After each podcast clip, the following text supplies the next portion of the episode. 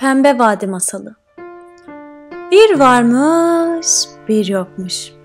Dünyanın bir köşesinde sadece pembe rengin olduğu bir vadi varmış. Bu vadide bütün ağaçlar, çiçekler, çimenler pembe renkteymiş.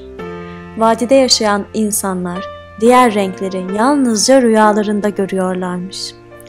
Sonbaharın ilk günlerinde odun toplamak için pembe ormana giden Mutlu o kadar yol yürümüş ki yorgunluktan pembe bir ağacın altında uyuyakalmış. Mutlu derin derin uyurken burnuna bir kelebek konmuş.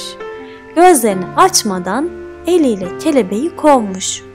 Kovmuş kovmasına ama kelebeğin Mutlu uyanmadan gitmeye hiç niyeti yokmuş. Mutlu gözlerini açmış, karşısında rengarenk kelebeği görünce hala rüya gördüğünü düşünmüş.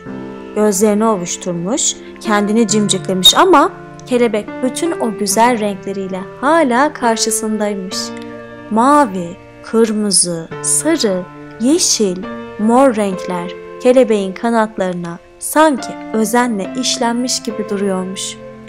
Kelebek pembe ormanın derinliklerine doğru uçmaya başlamış.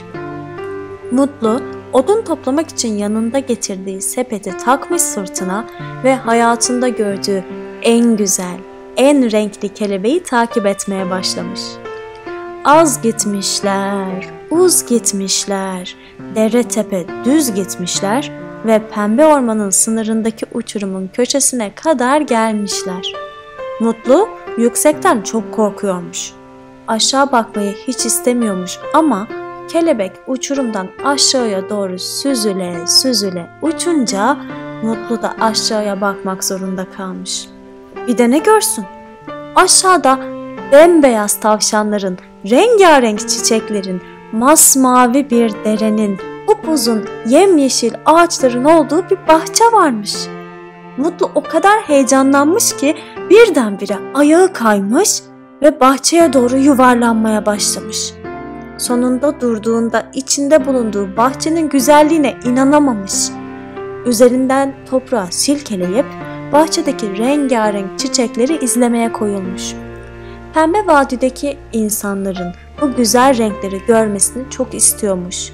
Kara kara kendisine nasıl inanacaklarını düşünürken uzaktan tonton bir dedenin geldiğini görmüş. Dede, kayıp mı oldun evladım? diye sormuş Mutlu'ya.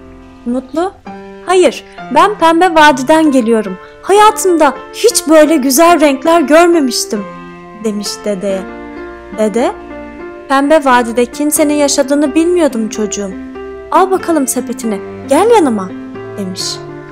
Mutlu, bahçenin bir köşesine düşen sepetini almış sırtına ve dedeyi takip etmeye başlamış. Tonton dede her renk çiçekten kökleriyle birlikte toplayıp Mutlu'nun sepetine doldurmuş.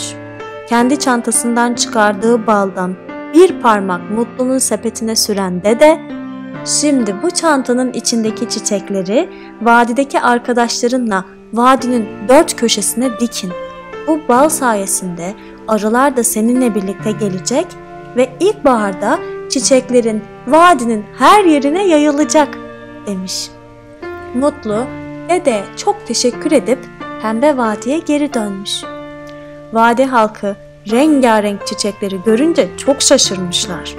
Mutlu arkadaşlarını toplamış ve hep beraber çiçekleri dikmişler. Mevsimler değişmiş, ilkbahar gelmiş ve karların altından çiçekler boy göstermeye başlamış. Arılar işe koyulmuşlar. Polenler bir çiçekten diğerine taşınmış ve ilkbaharın ortalarında Pembe Vadi artık renkli vadi olarak sonsuza dek mutlu yaşamış.